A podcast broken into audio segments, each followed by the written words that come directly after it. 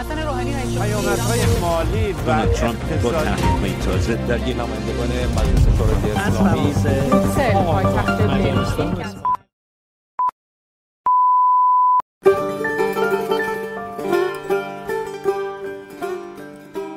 امروز پرشنبه 19 ژانویه برابر با 29 دی ماه 1401 است و شما صدای ما را از رادیو رنگین کمان میشنوید. این برنامه دیگه چه خبر است که هر هفته مروری دارد بر اخبار رنگین کمانی از چهار گوشه جهان.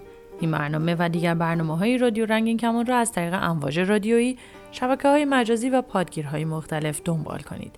همراه ما باشید با اخبار رنگین کمانی این هفته.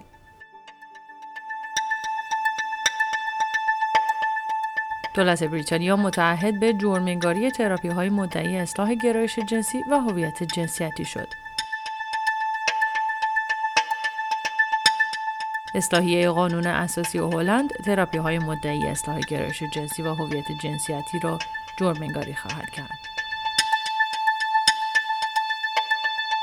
رژه افتخار بعد از سه سال دوباره در دهلی نو برگزار شد.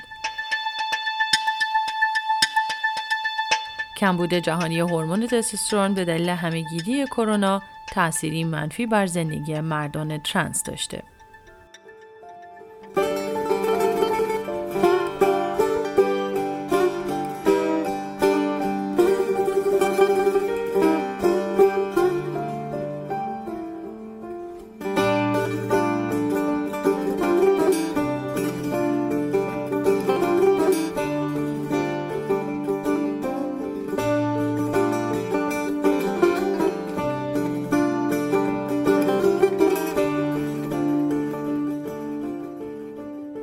میشل دونلان وزیر فرهنگ بریتانیا روز سهشنبه 17 ژانویه برابر با 27 دی ماه اعلام کرد دولت بریتانیا به زودی پیشنویس قانونی را منتشر خواهد کرد که در آن پیشنهادهایی برای ممنوعیت تراپی های مدعی اصلاح گرایش جنسی و هویت جنسیتی در انگلیس و ویلز ارائه خواهد شد.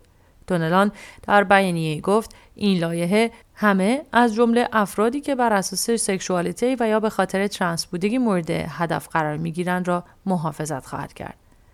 conversion therapy یا تراپی های مدعی اصلاح گرایش جنسی و هویت جنسیتی از روش های افراطی و آسیب زننده با هدف سرکوب و جلوگیری از گرایش جنسی و هویت جنسیتی افراد استفاده می کنند.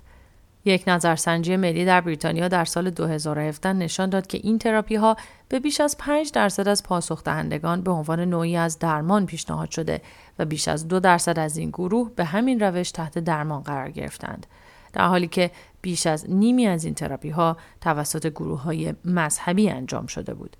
دولت بریتانیا در سال 2021 اعلام کرد که برای جلوگیری از این اقدامات نفرت انگیز که می توانند باعث آسیب روحی و جسمی شوند این تراپی ها را جرمنگاری خواهد کرد.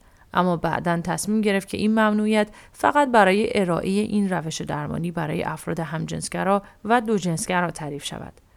فعالان در این زمینه متذکر شدند که عدم شفافیت در قانون نباید باعث جلوگیری از دسترسی افراد به پزشک و درمانگر شود.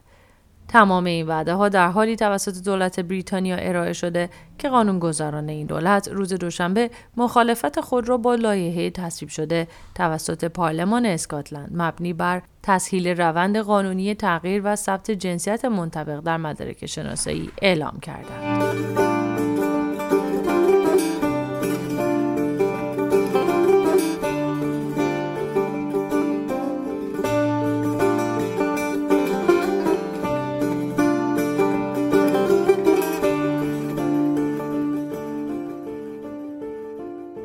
قانونگذاران دولت هلند نیز روز سهشنبه 17 ژانویه برابر با 27 دی ماه به گسترش ماده یک قانون اساسی پادشاهی هلند و اضافه شدن ممنوعیت تبعیض بر اساس گرایش جنسی و ناتوانی رأی دادند. به گزارش خبرگزاری NL Times این تغییرات نتیجه تلاش یک ساله ائتلاف D66 و احزاب مخالف چپگر است. پس از رأیگیری روز سهشنبه مجلس سنای هلند که این پیشنهاد را با 56 رأی موافق و 15 رأی مخالف به تصویب رساند، اکنون این اصلاحیه باید توسط پادشاه هلند و وزیر مسئول امضا شود.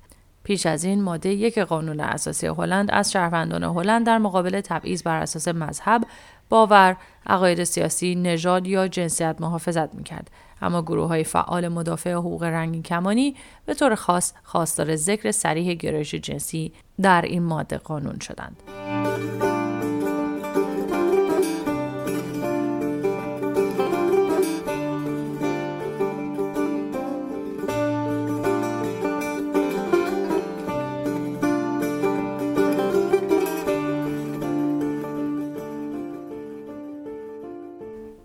اجازه بدید یک بار دیگه راه های ارتباطی رادیو رنگین کمان رو با هم مرور کنیم. ما رو در تلگرام با شناسه at sign رادیو رنگین کمان پیدا کنید. شماره واتساپ و وایبر ما هست. 2044 77 25 891 667 شما می‌تونید به پیامگیر تلفنی ما در ایالات متحده تلفن کنید.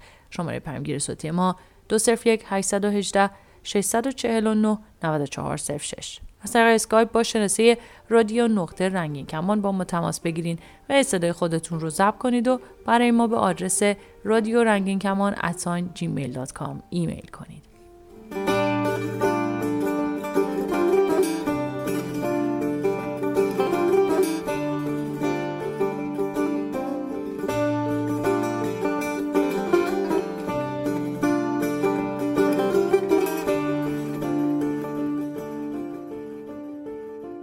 از دو هزار نفر روز دوشنبه گذشته در اولین رژه افتخار دهلی نو بعد از سه سال لغو پی در پی به دلیل محدودیت های ناشی از همهگیری کرونا شرکت کردند. هند در سال 2018 به دنبال رأی دادگاه عالی از رابطه جنسی افراد همجنس جرم زدایی کرد اما فعالان برابری خواه همچنان برای قانونگذاری و به رسمیت شناخته شدن ازدواج برابر در این کشور تلاش می کنند. به گفته جانیا کوساری کارشناس قوانین جنسیتی در حال حاضر پرونده درخواست چهار زوج همجنس مبنی بر به رسمیت شناخته شدن ازدواج برابر در دادگاه عالی کشور است. او معتقد است این نبرد نبردی طولانی و سخت خواهد بود.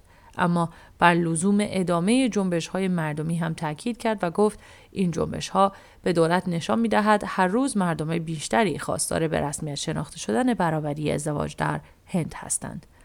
ویدیویی که از رژه آخر هفته گذشته توسط نشریه دکوینت منتشر شد شادی بیپایان مردم را نشان می‌دهد که هزاران نفر در حال رقصیدنند و بنرهایی با علامتهای رنگین کمانی در دست دارند آنها در حالی که لباسهای رنگارنگ پوشیدند به سمت پارلمان هند راهپیمایی می کنند.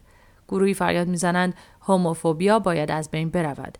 یکی از راهپیمایان پیراهن برتن دارد که روی آن نوشته شده خوشبخت بودن هرگز از مد نمیافتد. ساوراب کرپال وکیل همجنسگرایی که ارتقای شغلی او به مقام قضاوت دولتی به دلیل گرایش جنسی وی به تعویق انداخته شده البته تاکید می کند که رسیدن به برابری ازدواج هم تنها یک گام دیگر به سوی رسیدن به برابری برای جامعه LGBTQ است.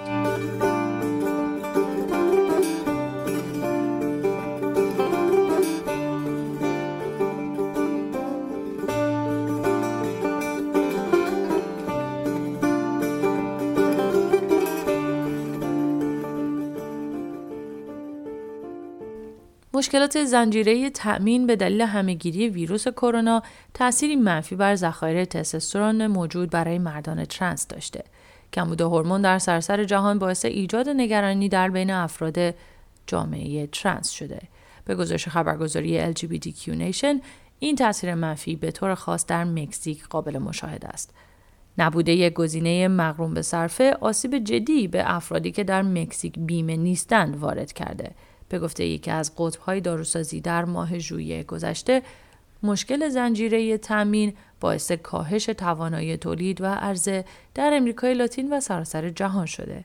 متوقف شدن دریافت هورمون تستوسترون برای افرادی که جراحی تخلیه رحم و تخمدان را انجام ندادند موجب بازگشت در روند تطبیق جنسیت می شود و در مورد افرادی که جراحی تخلیه رحم و تخمدان را انجام دادند می تواند باعث از دست دادن کلسیوم و پوکی استخوان شود.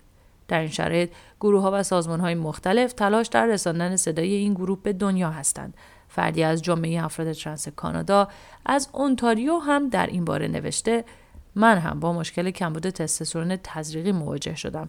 خوشبختانه داروخانه اعلام کرد که اشکال دیگری مثل ژل مالیدنی یا کپسول هم وجود دارد و از دکترم درخواست کردند مطابق با این نوع دوباره نسخه بنویسد.